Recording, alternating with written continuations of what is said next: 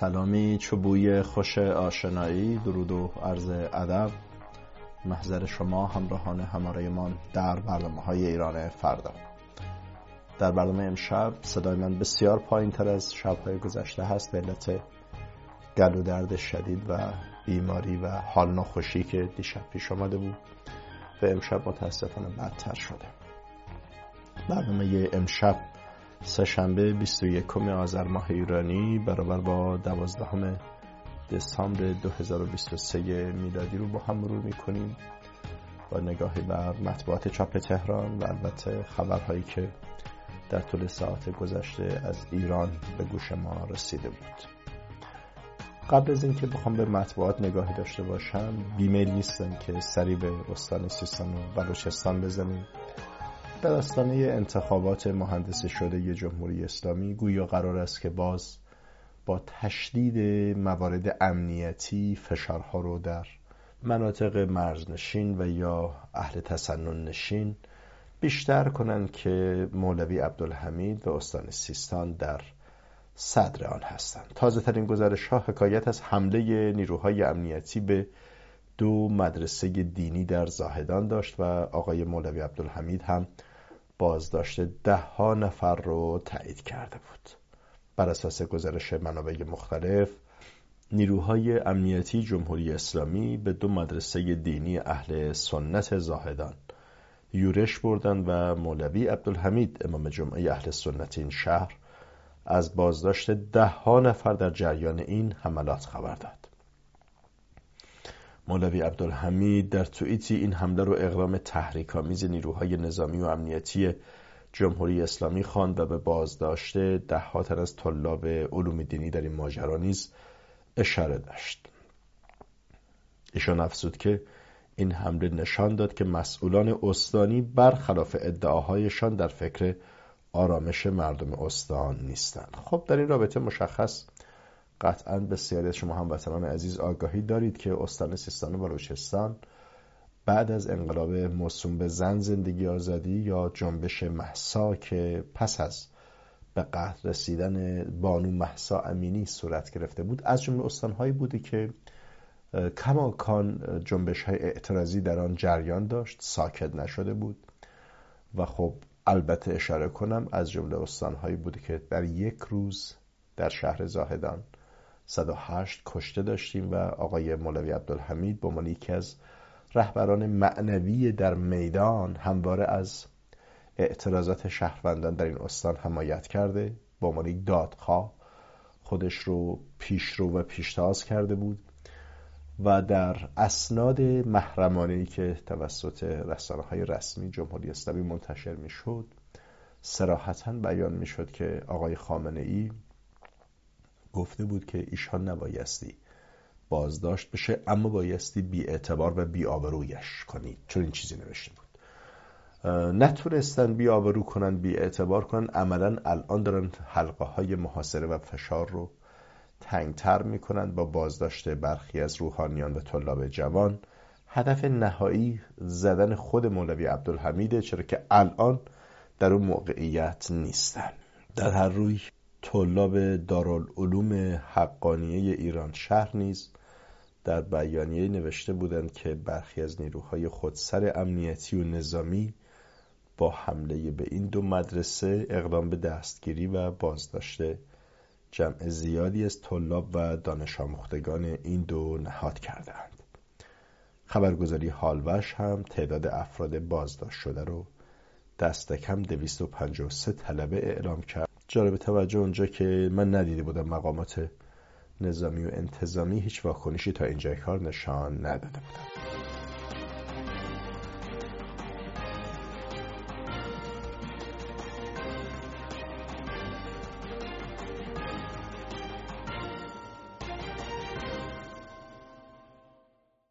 خب روزنامه ها رو نگاهی خواهم داشت. من خیلی پوزش می‌خوام.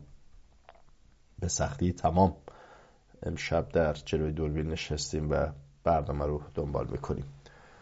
آرش در پی کمان دیپلماسی عنوان روزنامه خراسان بوده که به تازه ترین اظهار موازه و اظهار نظری که از نمایندگان مجلس اشاره کرده که میدان گازی آرش از دوره از سوی پادشاهی عربستان و کویت که اونها از دوره می‌خوانند ایران آرش می‌خونه گویی و گزارش های حکایتگر آن هستش که دارن یک تفاهم هایی می‌کنن که آرش رو ببخشایند.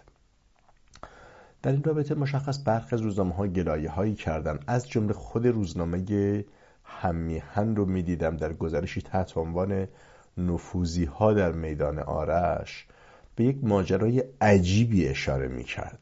حسب این گزارش همین چند روز قبل بود که کویت و عربستان به صورت مشترک در بیانیه اعلام کردند ایران سهمی از میدان آرش ندارد. با فاصله کمی هادی بیگی نژاد یکی از اعضای کمیسیون انرژی مجلس ایران که با حکم ابراهیم رئیسی عضو هیئت تطبیق قراردادهای نفتی شده در اظهار نظری عجیب گفت میدان آرش سیاسی شده و کشورها روی آن مانور می‌دهند. ضمن اینکه میدان ذخایر زیادی ندارد که کشورها بخواهند روابطشان رو تحت شعا قرار دهند. حجم ذخایر آرش به میزانی نیست که کشورها بخواهند بر سر آن مجادله کنند. راه حل موضوع مذاکره هست این اظهار نظر عجیب یعنی عملا یعنی بایستی ساکت بشیم. اصلا کویت و عربستان خواستن رو بایستی واگذار کنیم. حالا آقای هدایت الله خادمی رئیس هیئت مدیره شرکت عملیات اکتشاف نفت ایران و عضو کمیسیون انرژی در مجلس دهم در گفتگویی که با هم میهن داشت گفت که متاسفم که یک نفر از کمیسیون انرژی گفته ذخایرمان آنقدر زیاد نیست که در مورد آن بحث کنیم. چهل درصد این ذخایر در آبهای ایران قرار دارد. چه یک متر مکعب چه یک میلیارد متر مکعب به هر حال در آب و خاک ما قرار دارد و کسی نباید به آن چشم داشته باشد.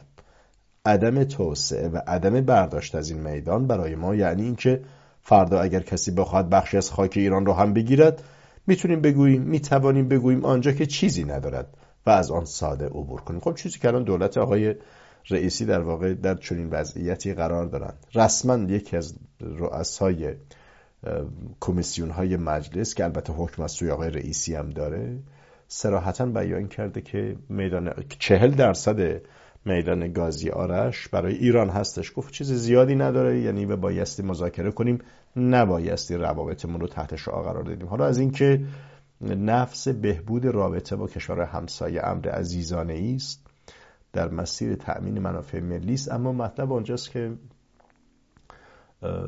نه اون ذلت و رسوایی و سفارت سوزان نه این حاتم بخشی ها به کشورها نه حاتم بخشی گاز و زمین و خزر و سرزمین بخشی. حالا بحث یه بحث خیلی طولانی هست که من بیش از این نمیریزم. ایران در واقع سی میدان مشترک نفت و گاز با کشورهای همسایه دارد.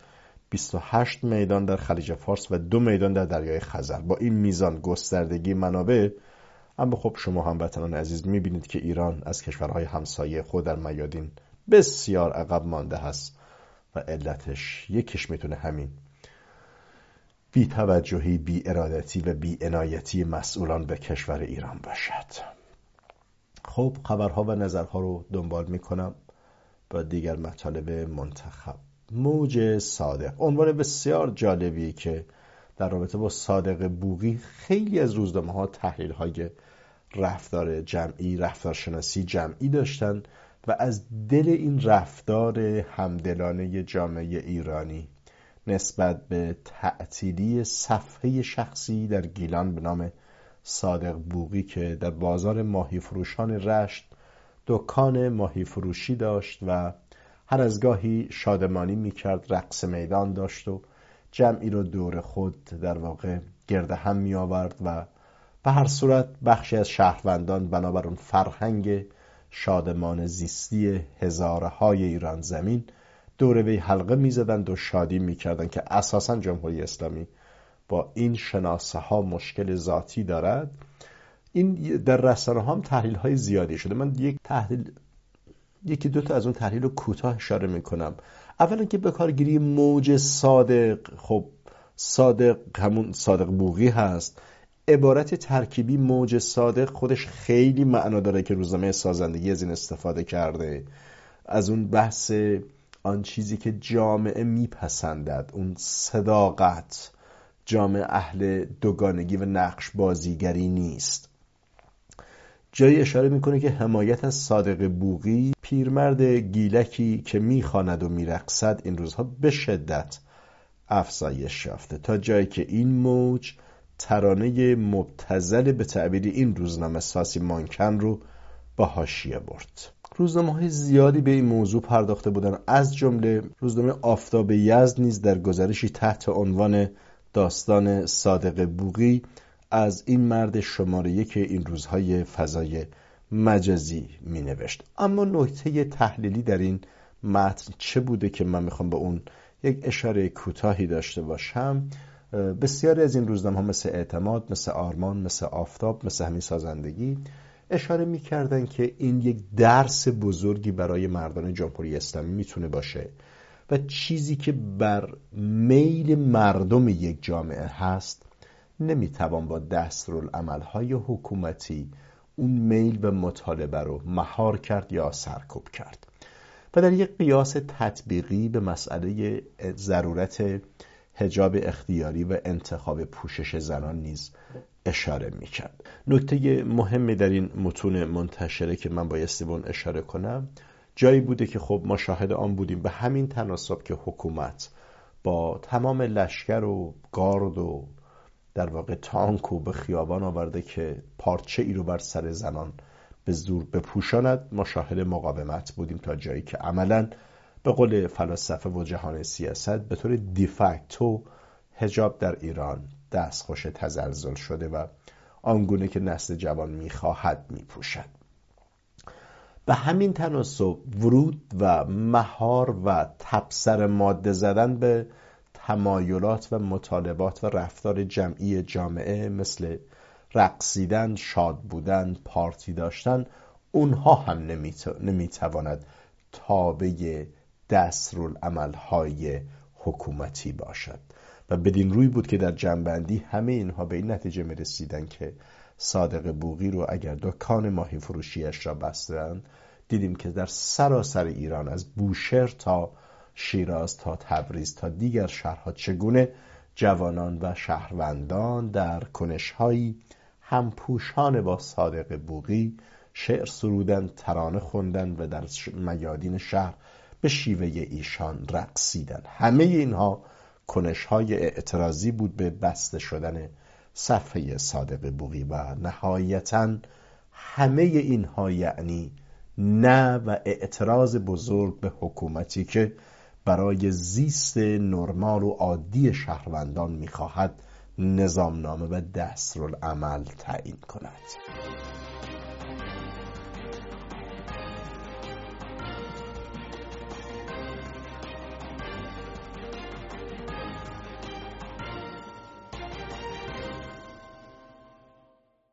خب خبرها و نظرها رو دنبال می‌کنم با دیگر مطالب منتخب. انتخابات خبرگان به طور مشخص با نام حسن روحانی بازی ها می کند گره خورده. از اینکه کلیت انتخابات پیش روی یک انتخابات بی رمق و بی رونقی خواهد بود و مورد توجه افکار عمومی نیست که هیچ. اساسا خود حکومت را هم میل بر مشارکت فزاینده شهروندان نیست. اما خبرگان و نقش حسن روحانی خب یک داستان دیگری به خودش پیدا کرده. روزنامه هایی که نزدیک به طیف آقای هاشمی رفسنجانی هستن نزدیک به طیف آقای حسن روحانی هستن به این موضوع پرداختن. مثل آرمان ملی روحانی در اندیشه صندلی هاشمی. خب این گزارش به چی اشاره داشت؟ اول اینکه به آخرین انتخابات خبرگان رهبری اشاره داشت که خب آقای هاشمی رفسنجانی رأی بالایی آورده بود. هرچند داشت تمجید و ستایش می‌کرد که هیئت برای انتخاب هیئت رئیسه مجلس خبرگان هیچ کدومشون به تعبیر این روزنامه به تله در واقع تنشهای مدیایی نیفتاده بودند علا که نفر اول بود اما آقای جنتی که نفر آخر بود رو به عنوان رئیس مجلس خبرگان برگزیدن و آقای هاشمی هم چیزی نگفت. همه این وزن و وجهه رو داشت ردیف می‌کرد که آقای حسن روحانی مثلا در جایگاه آقای هاشمی می‌تواند قدفزایی کنه. جایی هم به رأی خود روحانی در آخرین خبرگان انتخابات خبرگان اشاره می‌کرد که هاشمی در اون زمان با دو میلیون و سیصد هزار رأی و حسن روحانی با چند هزار رأی کمتر نفر سوم انتخابات خبرگان شدند.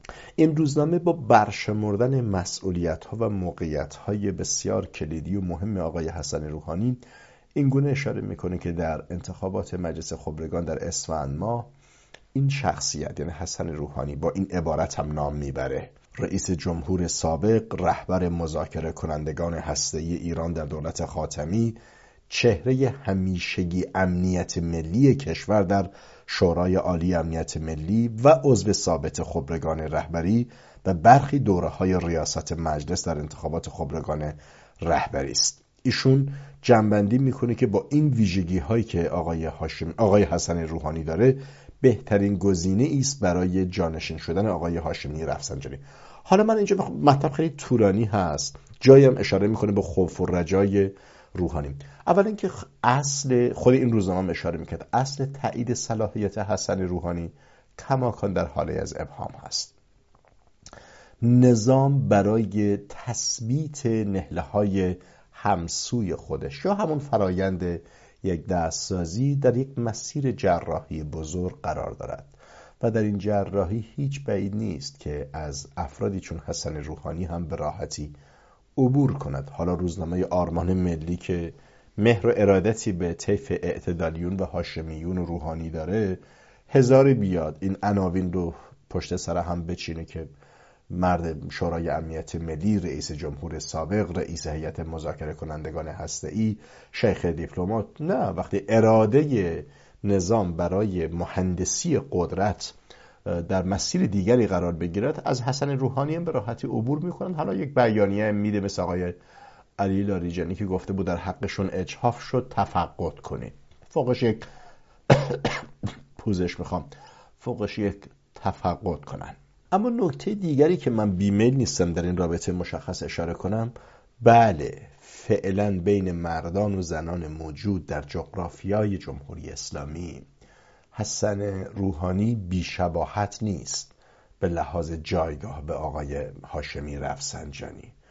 اما اگر فعل و انفعالات قدرت و ستیز و گریز و حزب ها و رقابت ها رو در مجامع بالادستی نظام و هسته های سخت و بازوان نظامی ببینیم و رسد کنیم وقتی ساختاری که هاشمی رفسنجانی رو با حذف فیزیکی حالا غرق در استخر به انتها میرسونه و برای خود حسن روحانی پلاکارد ای آنکه مذاکره شعارت استخر فرح در انتظارت رو بالا می‌گیرد قطعا عبور آرام و کم هزینه و حتی بدون حزم فیزیکی از آقای حسن روحانی عبور بسیار امر کم هزینه است برای جمهوری اسلامی چرا که اساسا این جریان رو پایان یافته می‌بینند. اما خود اینها هنوز از اینکه باور دارن خب مایه خیلی عجیب و حیرت هست که به صورت برای شهروندان ایرانی از این میزان فرصت سوزی و در واقع نقش پذیری برای تزیین و آزین زمین بازی قدرت نظام امری عجیب می نماید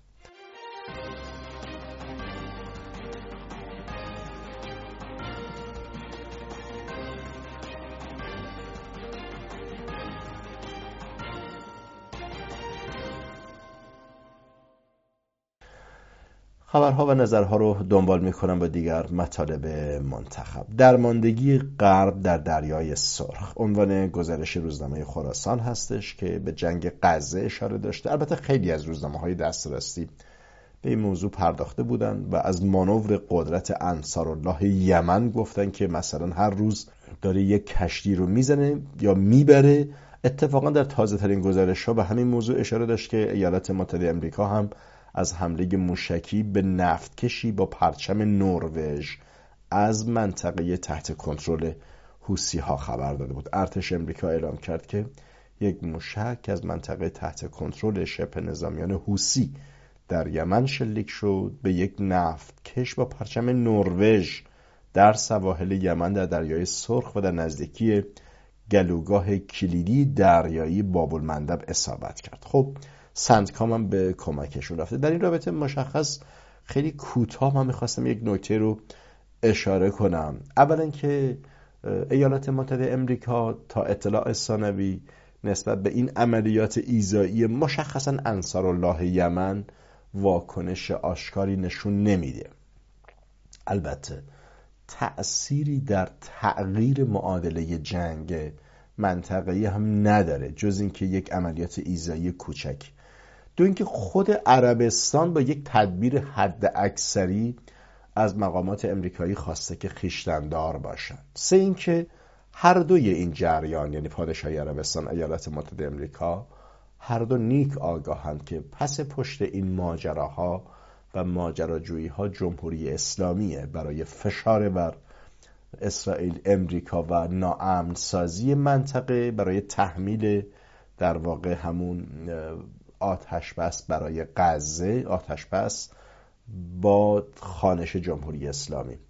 و وقتی پادشاهی عربستان از امریکا خواسته که خیشتنداری کنه و ما این خیشتنداری رو شاهدیم چرا که به هر صورت پادشاهی عربستان در یک مسیر توسعه قرار دارد و قطع یقین بعد از بحرانهای کنونی غزه حالا شاید یک وقفه ایجاد شده برای پیمان صلح ابراهیم.